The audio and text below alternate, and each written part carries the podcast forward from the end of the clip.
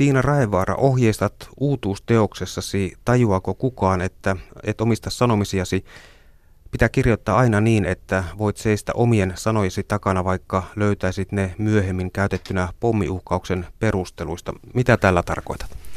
No, tarkoitan hyvin konkreettisesti tota, että kun varsinkin kun verkkoon kirjoittaa, tai nykyään kaikki päätyy jossain vaiheessa verkkoon, niin tavallaan pitää vaan siinä alun perin kirjoittaessaan miettiä se asia niin hyvin, että vaikka joku väärin käyttäisi niitä tekstejä jossain muussa yhteydessä myöhemmin, niin tavallaan on ainakin puhdas omatunto, että teki alun perin hyvää työtä. Ja tässä taustalla on tosiaan tämmöinen mielenkiintoinen havainto. Mä pidän tämmöistä tiedeaiheesta blogia. Ja joskus muutama vuosi sitten oli tämmöinen D-vitamiinisähellys Suomessa – taisi olla Itä-Suomen yliopisto, joka teki tämmöisen tutkimuksen, että kaupoissa myytävissä D-vitamiinivalmisteissa on hyvin olematon määrä D-vitamiinia. Ja sitten tästä ihmiset suuttui, silloin just puhuttiin D-vitamiinista paljon, ihmiset söistä aika isoja annoksia, ja sitten maahan tuojat alkoi vetää niitä pois kaupoista, ja kaupat veti ja apteekit veti niitä pois hyllyiltään. Ja sitten myöhemmin paljastui, että tämä yliopiston tutkimus oli tehty huolimattomasti, että oikeasti ne sisältää sitä D-vitamiinia ihan niin kuin pitääkin. Ja sitten joku muistaakseni maahantuoja, mä tästä sitten blogasin tästä aiheesta blogissani, ja joku maahantuoja muistaakseni oli sitten tästä hirmustunut niin, että oli antanut pommiuhkauksen tänne, tänne yliopistoon. Ja tässä pommiuhkauksessa, joka oli netissä, niin siinä oli pätkä mun blogitekstistä. ja tästä tuli sellainen, no siis hyvin konkreettisesti just se olo, että tavallaan oma, oma tunto oli ihan kunnossa, että olin tekstin tehnyt huolellisesti eikä siinä mitään väärää ollut. Mutta jotenkin se, että ei tosiaan tekstiä ei voi sen jälkeen omistaa. Että sitä voi kuka tahansa laittaa mihin tahansa yhteyteen ja käyttää niitä omia huolellisesti koottuja argumentteja, jotka on alkuperäisessä kontekstissa ollut ihan ok, niin käyttää sitten minkä tahansa takana, kun ne siitä kontekstista leikataan irti. Että tämmöinen hyvin niin kuin, dramaattinen esimerkki siitä, että teksti... aika, aika haastava tilanne yrittää kirjoittaa sellaista tekstiä, että sitä kukaan voi väärinkäyttää. Joo, ja eihän siihen, siihen tavallaan tietenkään pysty. Että se on tavallaan nimenomaan niin, että pitää tehdä se niin, että oma omatunto on puhdas ja että siinä alkuperäisessä yhteydessä se on niin kuin tavallaan kokonaisuutena myös semmoinen niin kuin eettinen ja perusteltavissa oleva. Mistä muuten sinun blogisi löytää? Se on Suomen Kuvalehden verkkosivuilla tämmöinen tarinoita tieteestä blogi, mitä on pitänyt vuodesta 2011 muistaakseni. No toisaalta sitten kosmologi Syksy Räsänen on kirjoittanut niin ikään blogissaan tieteen yleistajustamisesta näin, että Asian selittäminen oikein, summittaisesti ja varauksella antaa usein heikomman käsityksen kuin sen selittäminen selkeästi, yksinkertaisesti ja virheellisesti. Räsänen siis väittää, että yleistajuisessa tekstissä yksinkertaistaminen ei aina riitä, vaan voi olla tarpeen myös vääristellä.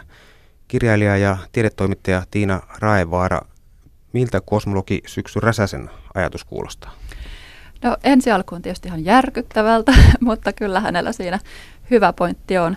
Pitää jotenkin muistaa, että yleistajuistamista tehdään hirveän erilaisiin tarkoituksiin ja että esimerkiksi koulukirjojen tekstit hän on yleistajuistamista. Tai yleistajuistamista on vaikka semmoinen, että geenitutkijat tutkii jotain ja sitten niiden hankkiman tieto yritetään välittää vaikka terveyskeskuslääkäreille, jotka tavallaan ottaa sen tiedon käyttöön, mutta joiden tietämys siitä genetiikasta ei ole niin hyvä kuin näillä tutkijoilla tavallaan hirveän erilaisia tarkoituksia. Se, mikä on sitten se tekstin tarkoitus tai sen niin kuin yleistajuistamisen tarkoitus, niin se tietysti muokkaa sitä, että mitä siinä pitää olla oikein ja mitä sillä oikeastaan välitetään sillä tekstillä. Syksy Räsänen on tosiaan kosmologia. Kosmologiset asiat on välillä hyvin hankalia. Joku tämmöinen populaari tietokirja, missä vaikka selitetään maailmankaikkeuden syntyä ja rakennetta, niin kyllä mä jotenkin ymmärrän, että se, että voidaan jotenkin välittää se ilmiö ja jotenkin sen olemus ja ehkä tuottaa myös sen niin aha-elämys tämmöiselle maallikkolukiolle, niin se ehkä vähän vaatii sitä, että jotain kohtaa vääristellään, jotta se tavallaan se lopputulos on niin kuin oikea tai ja, mihin ja, se haluaa pyrkiä se kirjoittaja. Juuri näin ja lukijan ja kuuntelijan tai ylipäätään asian seuraajan kannalta niin jollain tavalla ymmärrettävä. Muistuuko mieleen nyt joku sellainen järkyttävä tiedeuutinen, minkä olet toimittajan kynästä lukenut? Järkyttävä tiedeuutinen eri tavalla. Tai sanotaan näin, että ehkä aavistuksen vääristynyt tai ei paikkansa pitävä. tai kärjistynyt? No on eri, eri tavalla värittyneitä ja kärjistyneitä. Nyt viime aikoina on miettinyt sitä, että kauhean monessa asiassa toimittajat ihan ymmärrettävästi haluaa niin nostaa Suomen ja suomalaisuuden esiin. Nyt on ollut viime päivinä ja viikkoina puhetta tällaisesta niin kuin ihmiskunnan genetiikasta ja siitä, että suomalaiset on kansana niin kuin tavallaan vähän erillään muista eurooppalaisista. Ja siinä jotenkin näkyy se, että se alkuperäinen tutkimus mainitsi suomalaiset ehkä yhdessä sivulauseessa, mutta kun lukee sitä tutkimusta tavallaan suomalaisten tiedotusvälineiden kautta, niin tuntuu, että se koko tutkimus on koskenut suomalaisuutta, että vähän se on kai ymmärrettävää, että totta kai niin kuin meitä koskettaa aina se, mikä nimen, nimenomaan meitä koskettaa, niin sitten se nostetaan kärkänä esiin, mutta tuntuu, että tavallaan se koko tutkimus on kauhean vääristynyt, kun seuraa sitä suomalaista uutisista. Sitten on tällainen sivu kuin I fucking love science. Sivulla on jo yli 25 miljoonaa tykkäjää Facebookista.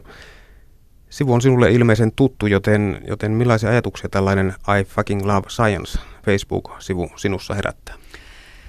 Oikeastaan pelkkiä hyviä ajatuksia, että mun mielestä tieteestä pitää puhua myös hauskasti ja pitää olla tavallaan eri rekistereitä puhua tieteestä. Että pitää olla siinä vakava ja valistava ja neuvova, mutta sitten voi olla myös tämmöistä hyvin viihteellistä ja hauskuttavaa. Ja useinhan se on vähän semmoinen niin kuin salainen agentti, millä sitten sitä tiedettä tuodaan ihmisten mieliin, että on niin kuin ensin olevinaan hauskaa ja vaan vitsi, mutta sitten siellä on kuitenkin jotain isompaa ja semmoinen niin kuin todellisempaa taustalla ja tällä tavalla niin kuin ujutetaan ihmisten mieleen, Mä... mieleen tiedettä. On myös tämmöistä tieteen PR-työtä tietysti, että tulee sellainen olo, että tiede voi olla hauskaa, sitä voisi olla hauska tehdä. Ehkä vähän kerätään tieteelle rahoitustakin sillä, että esitetään se tämmöisenä hauskana. Ehkä tämä, tämä sivusto oli alun perin aavistuksen vakavampi. Nyt se on mielestäni muuttunut vähän tämmöiseksi, että tämmöinen niin vitsikkyys korostuu, mutta en, en valita, että sillä tosiaan on paljon seuraajia ja edelleen tulee koko ajan mun mielestä lisää niitä seuraajia. Ja siellä on monta suomalaistutkimusta myös nostettu esiin ja ne on saanut sillä tavalla paljon yleisöä ja mielenkiintoa. Täällä tuodaan niin kuin hauskuutta vakavuuden ja vaikeuden vastapainoksi.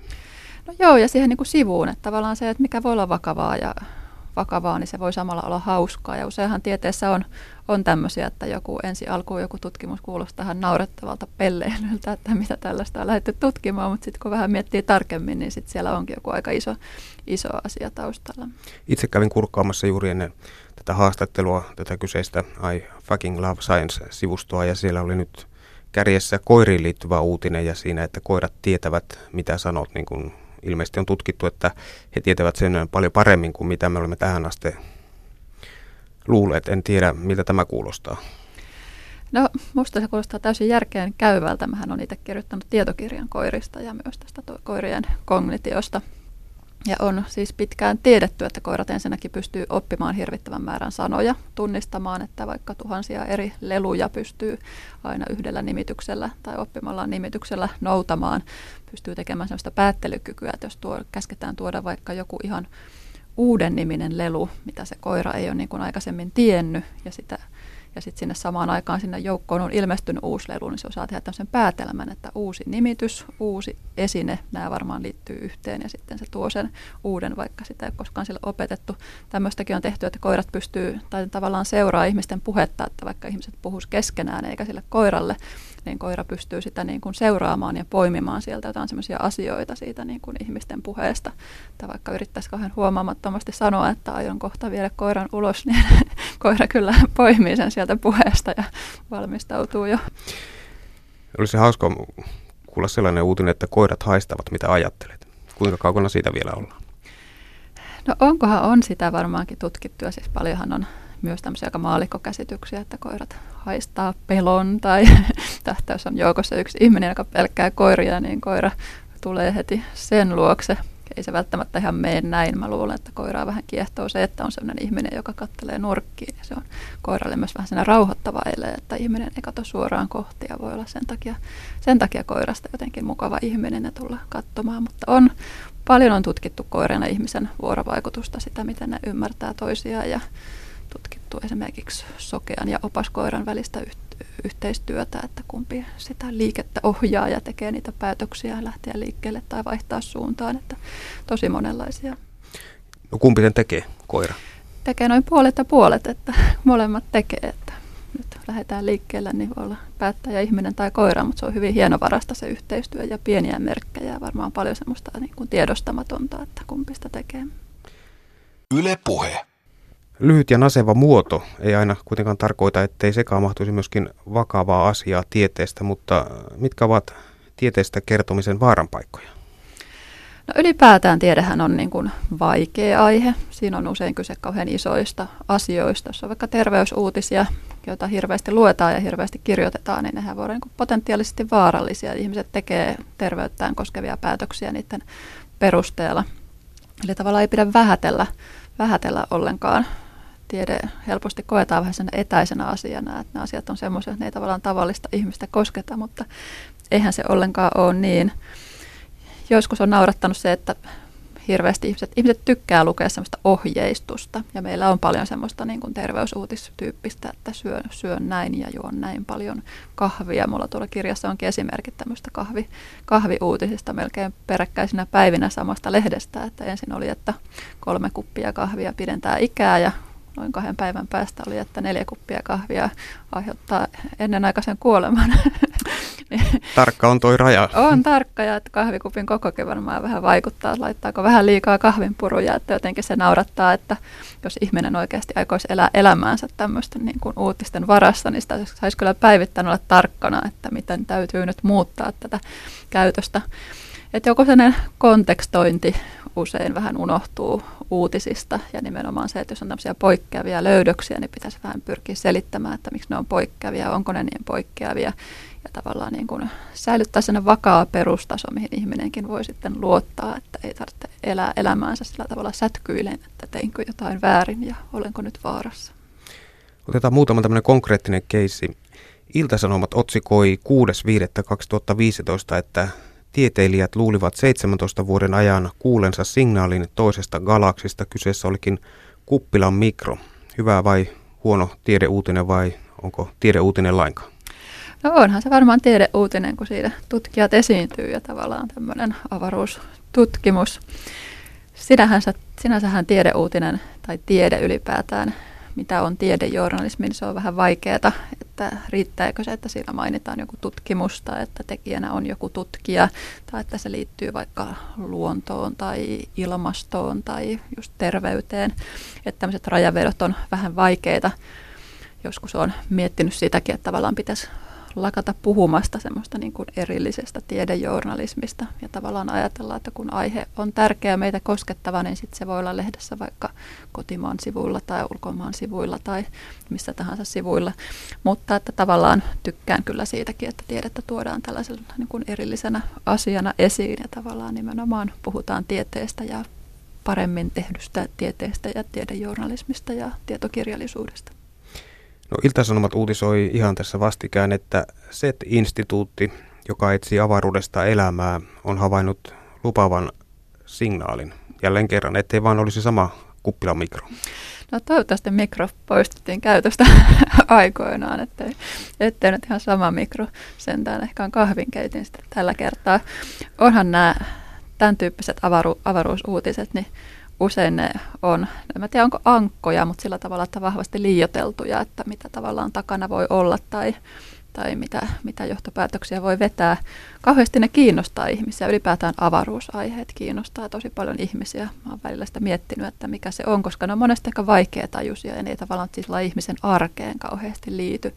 Että onko se joku tämmöinen, niin nousee hyvin esteettisiä, kauniita kuvia jostain tähtisumuista ja tällaisesta, tai sitten ne jotenkin semmoisia, että tavallaan saa ihmisen tuntemaan itsensä pieneksi, että puhutaan semmoista valtavista galakseista ja isoista asioista, tai vaikka koko maailmankaikkeuden synnystä tai tuhosta, tai sitten tämmöiset just tämmöiset avaruus, avaruudessa mahdollisesti piilevään elämään liittyvät uutiset, niin onhan ne vaan niin kuin inhimillisesti hyvin mielenkiintoisia ja ne kyllä kiinnostaa.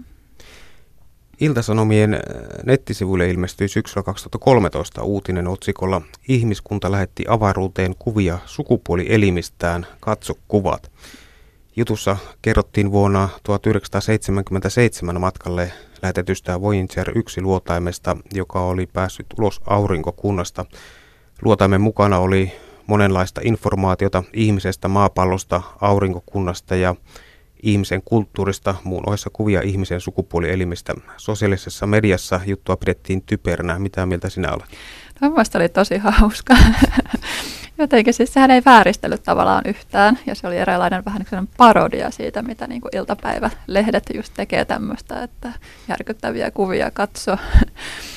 Mä tätä, tältä tekijältä, uutisen tekijältä, kyselin taustaa, että miten hän oli päätynyt tähän näkökulmaan ja kirjassa vähän sitä avaakin.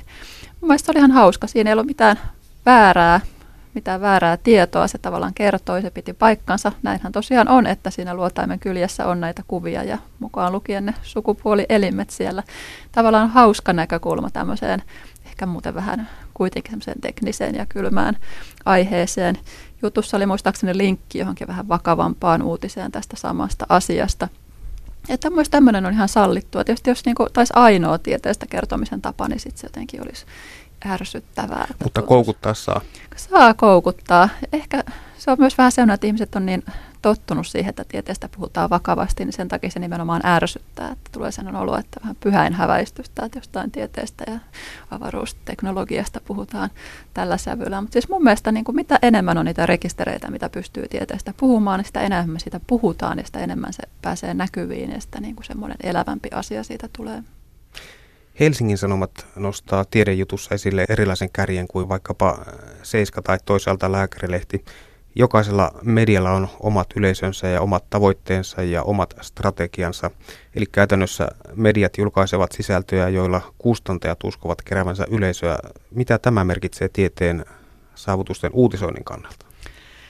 No totta kai se välillä voi olla jotenkin tylsää ja toimimatonta ja jotenkin vääristelevää, että tavallaan lähtökohtaisesti johonkin tiettyyn lehteen valitaan vain tietynlaisia uutisia tai tietystä asiasta kertovia uutisia ja muunlaiset jää sitten pois, että on helpompi saada jotain kohukärkiä just vaikka niihin sukupuolielimien liittyvistä asioista. Mutta sitten taas jotenkin lähtökohtaisesti se, että tiede tavallaan kuuluu kaikille ja on on niin kuin hyvä, että myös vaikka siellä Seiskassa sitten on tiedeuutisia tai terveysuutisia, niin se on kuitenkin se tärkeämpi asia siinä. Kauhean monesti, kun tutkijoiden kanssa olen puhunut, niin huomaa vähän semmoisen ennakkoasenteen tutkijoilta, että puhutaan siitä, että minkälaisille medioille tutkija haluaa antaa haastatteluja ja minkälaisia ne on ne toimittajien yhteydenotot niin monella on sellainen ajatus, että esimerkiksi iltapäivälehdille ei haluaisi antaa ollenkaan haastatteluja, että sitten Hesari tai Suomen Kuvalehti kelpaa paljon paremmin. Ja se on mielestäni jotenkin niin kuin hankala ajatus, että mun mielestä tutkijan ei, ole, tutkijan ei pidä seuloa sitä niin kuin lukijakuntaa. Että tavallaan kyllähän se tiede ja se tutkimustieto kuuluu myös sille niin kuin Seiskan lukijalle tai iltapäivälehden lukijalle ihan yhtä paljon kuin se kuuluu sille Hesarin lukijalle.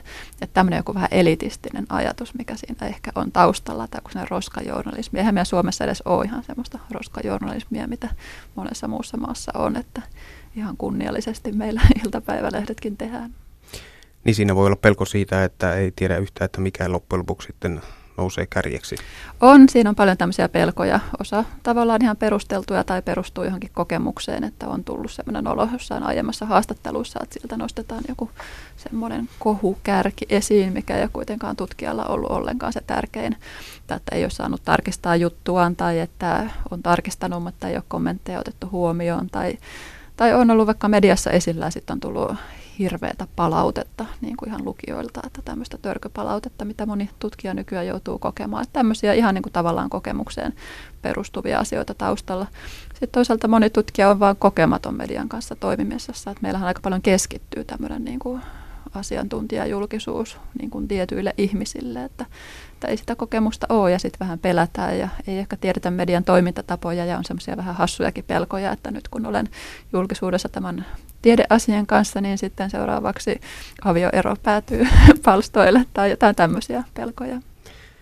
Tiina Raevaara, kirjoitat kirjassasi Tajuako kukaan, että tiedettä ja täyttä humpuukia alkaa olla entistä vaikeampi erottaa toisistaan.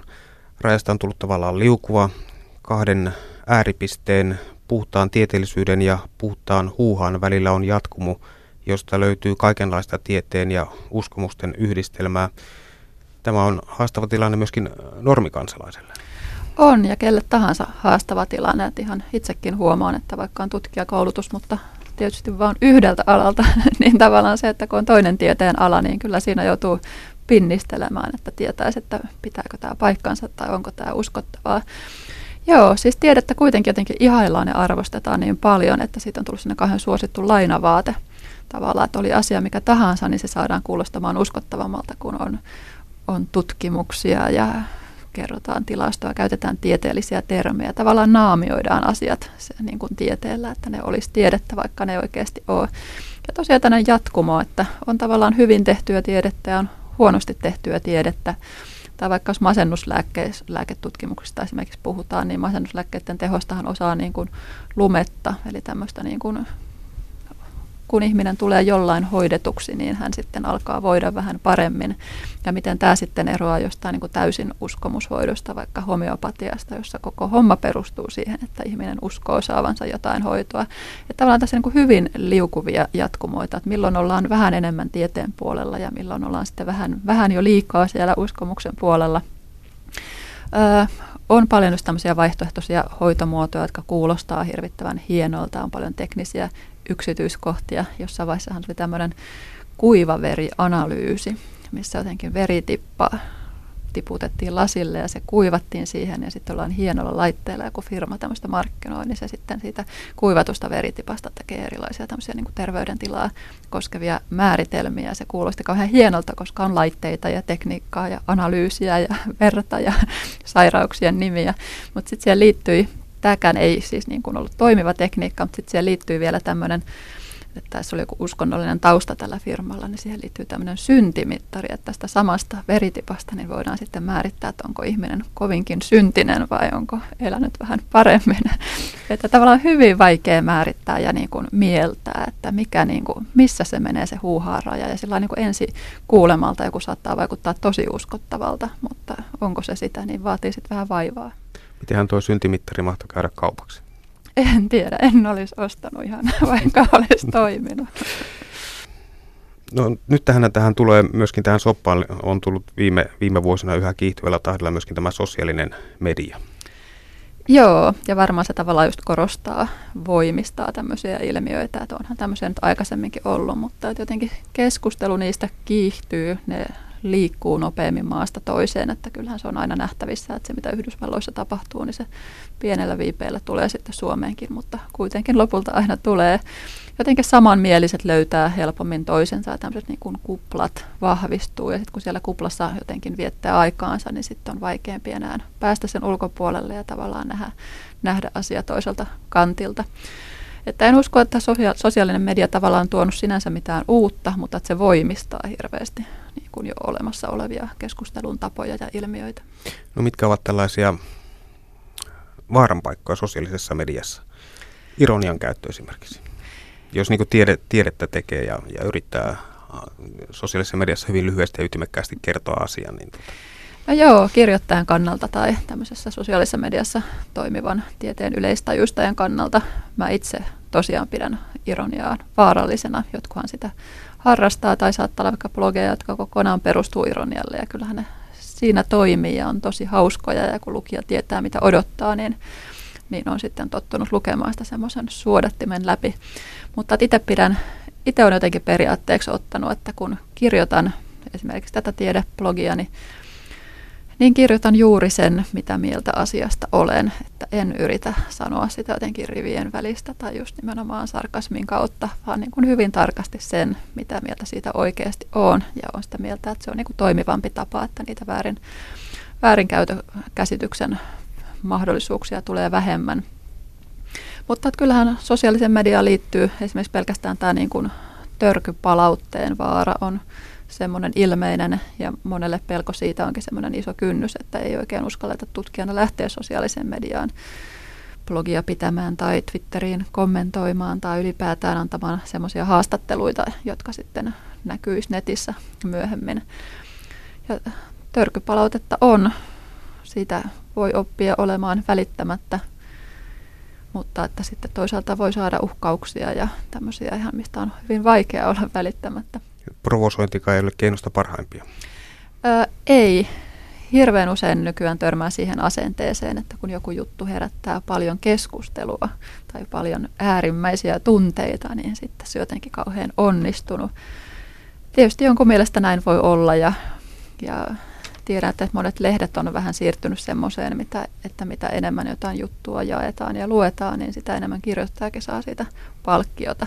Että totta kai se voi silloin kirjoittajan kukkaron mielestä olla oikein onnistunut juttu, mutta itse en jotenkin mä ajattelen, että sen kirjoittajan kunnianhimon pitää olla jossain muualla kuin siinä, että onnistuu suututtamaan ihmisiä, että pitää olla jotain syvempää ja parempaa tarjottavaa kuin semmoinen halpa provosointi. Provosointi on hirveän helppoa.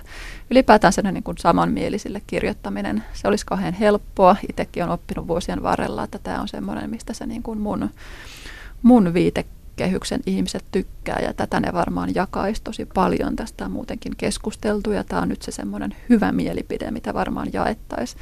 Mutta että jos sen oikeasti ole sitä mieltä, niin en sitten kirjoita. Että mun se, sellainen tietty rehellisyys kirjoittajalle on tärkeää. No, auktoriteetteihin uskotaan ja niihin vedotaan ja auktoriteeteiksi vain valikoituvat aivan muut ihmiset useasti kuin mitenkään erityisen viralliselta taholta tulevat edustajat. Esimerkiksi kovaääniset ja kärkevät blogistit saavat, saavat äänensä kuuluviin varsin hyvin ja asia voi olla nyt sitten vähän toinen juttu. Joo, semmoinen tutkija kuin Mikko Jauho on puhunut tällaisesta muistaakseni nimenomaan ravitsemuskeskusteluun liittyen tämmöistä vähän tämmöistä uuden ajan uljaasta ihmisestä, joka hirveästi seuloo tietoa, etsii tietoa vaikka nimenomaan ravitsu, ravitsemukseen tai vaikka rokotuksiin liittyen. Ja on tavallaan siinä ihaltava ihminen, että etsii paljon tietoa ja haluaa tehdä kaikki tämmöiset päätökset, terveyttään koskevat päätökset kauhean tietoisesti, mutta että siihen liittyy myös tänne, niin kuin, että perinteisiä auktoriteetteja vastaan jotenkin kapinoidaan, että vaikka THL tai neuvolan täti tai Pekka, Pekka Puskanen ei kelpaa, kelpaa auktoriteeteiksi. Ja tavallaan vähän niin kuin julistetaan, että ollaan auktoriteettisella tavalla, tai auktoriteettikriittisiä, että ei niin kuin oteta tollasena sitä, mitä noin vaan tarjotaan, vaan halutaan niin kuin itse saada selville. Mutta kuitenkin huomaamatta tullaan valinneeksi uusia auktoriteetteja. Ne usein on nimenomaan tämmöisiä kova-äänisiä, jotka julistaa semmoisia mielipiteitä, palavia mielipiteitä, jotka jotenkin ihmisessä sitten vetoaa johonkin ja ehkä tämmöiseen auktoriteettikielteisyyteen. Esimerkiksi tämmöinen Antti Heikkilä-niminen lääkäri, joka paljon on netissä kirjoitellut ja ravitsemuksesta ja myös rokotuksista ja monesta muusta, niin on semmoinen, joka selvästi on tosi monelle auktoriteetti, vaikka samat ihmiset ehkä jotenkin mielellään esiintyy vähän auktoriteettivastaisina. Mutta että just se oikean asiantuntemus, mitä, mitä on se oikea asiantuntemus, eihän se ole kahden ykselitteistä. Ja tavallaan pitää antaa tilaa myös sille, ettei sen niin kuin asian tarvitse aina tulla tieteentekijän suusta. Että voi olla erilaisia tämmöisiä kokemusasiantuntijoita, että esimerkiksi vaikka saira- sairauksien suhteen, niin vaikka ihminen, joka on itse kokenut syövän, niin on tavallaan hirveän oikeutettu kertomaan julkisuudessa siitä, että minkälaista se sairastuminen, sairastaminen oli ja mitä siinä ajatteli ja mitkä asiat jotenkin auttoi siitä selviämään. Ja tällä tavalla. Pitäisi jotenkin tarkemmin erotella, että mikä on semmoista niin kuin tiedettä ja todellista tietoa tuovaa asiantuntemusta ja mikä on sitten tämmöistä niin kuin kokemusasiantuntemusta. Tai milloin ihminen on vain keskustelija jonkun asian suhteen eikä oikeastaan asiantuntija. Et vaatii jotenkin tarkkuutta sekä journalisteilta että medialta, joka nostaa erilaisia ihmisiä esiin. Ja sitten toisaalta hän lukijalta, että ei tavallaan vähän miettiä, että mistä asemasta tämä ihminen puhuu ja mitä sillä on tarjottavana siitä asemasta. Yle Puhe. No moni tutkija uhraa myös vapaa-aikansa tieteelle. Puhutaan tästä nyt tämän tuota, redys-ekspertin lopuksi. Ja osa tekee kokeita jopa henkensä kaupalla. Tiina Raivara, löysin kirjastasi Tajuako kukaan linkin tekniikka- ja talouslehden artikkelin, jossa esitellään kymmenen tieteilijää, jotka ovat ryhtyneet hullunrohkeisiin kokeisiin tutkimustensa edistämiseksi. Käydään näistä osa läpi seuraavaksi. Esimerkit kuvastavat sitä, miten saattaa käydä, jos antaa koko sielunsa ja sydämensä tieteelle. Ja seuraavat esimerkit ehkä myöskin kertovat sen, että miten me ihmiset eroamme apinoista, jos näin haluaa asiaa ajatella. Ensin on tällainen keissi, kun äh, Barry Marshall jo, hän joi bakteereita ja todisti, että saa vatsahaavan. Joo, siis vatsahaavan syntyähän pitkään mietittiin, oli erilaisia stressiteorioita, että miten vatsahaava syntyy ja toisaalta oli ajatus siitä, että bakteerit ei kuitenkaan selviäisi tässä rankassa, rajussa mahalaukun ympäristössä hengissä. Mutta hän tosiaan joi helikobakteereja ja sai tästä myöhemmin Nobelin palkinnon.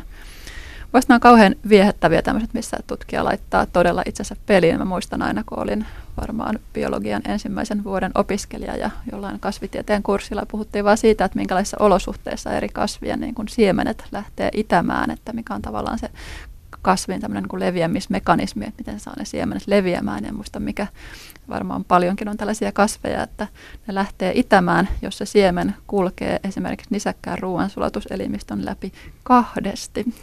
Ja jotenkin se luennoitsija kertoi tämän niin, että ei nyt suoraan sanonut, mutta ymmärsin siitä, että tutkijat ovat itse kokeilleet tätä, tätä kahdesti ruoansulatuskanavan läpiviemistä. Tavallaan kauhean, kauhean liikuttavaa ja hauskaa ja antautunutta ja hauskasti yököttävää myös.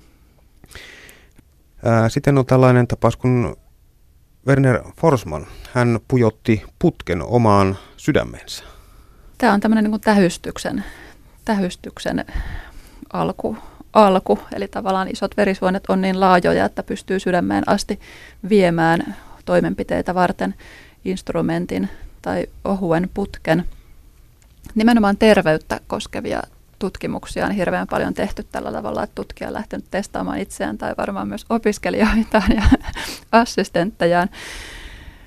Tämä oli hauska tapaus siinä mielessä, että hän, hän oli suunnitellut, että hän nukuttaa assistenttinsa ja pujottaa hänen verisuoneen tällaisen kapean putken sinne suonta pitken ja hän ensin nukutti tämän apulaisensa ja äh, sen jälkeen kun apulainen oli nukahtanut, hän viisi omaan käteensä haavan ja pujotti sieltä sydämensä tämän putken ja, ja tuota, kävi sen jälkeen vielä, kun se oli sydämeen mennyt, niin ottamassa röntgen kuvan todistaakseen, että onnistui tässä ja lääketieteen Nobel tuli vuonna 1956 että, ai. Kyllä, kyllä kannattaa itseään Muuta, tässä, tässä esimerkkiä niille, jotka tieteen parin kenties su, aikovat suunnata, että miten näitä Nobelita hankitaan.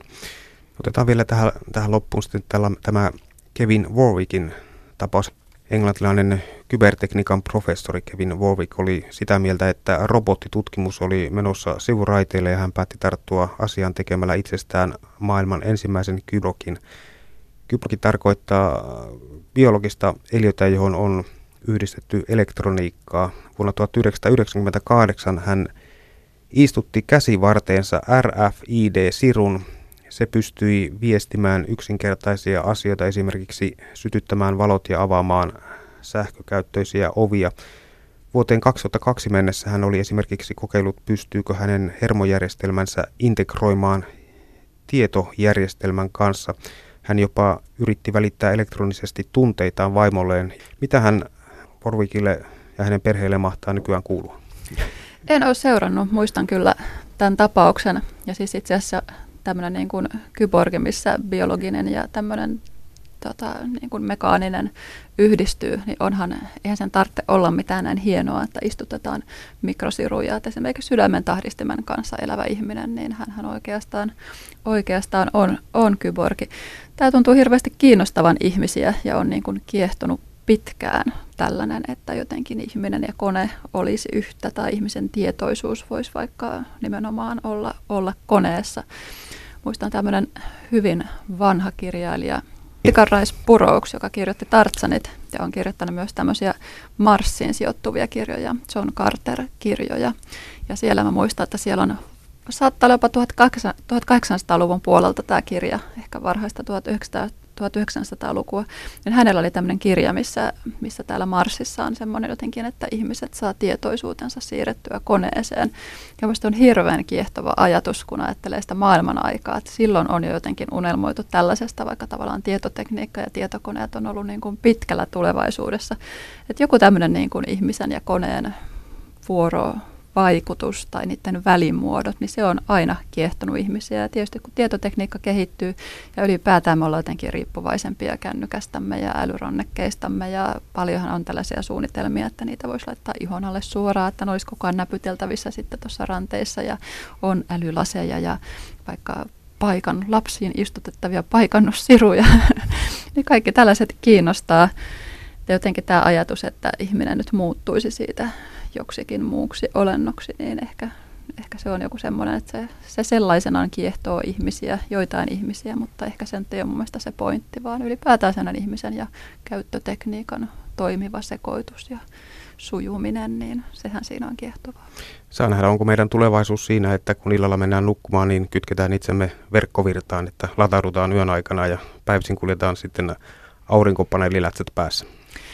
Tällaisia varmaan jo on. Muistan, että on tämmöisiä esimerkiksi jalkaproteeseja, jotka on tämmöisiä älyproteeseja ja niitähän pitää välillä ladata. Niin muistan, että oli lehdessäkin, jossain lehdessä tämmöinen uutinen tytöstä, joka lentokentällä latasi jalkaansa, että, että vähitellen.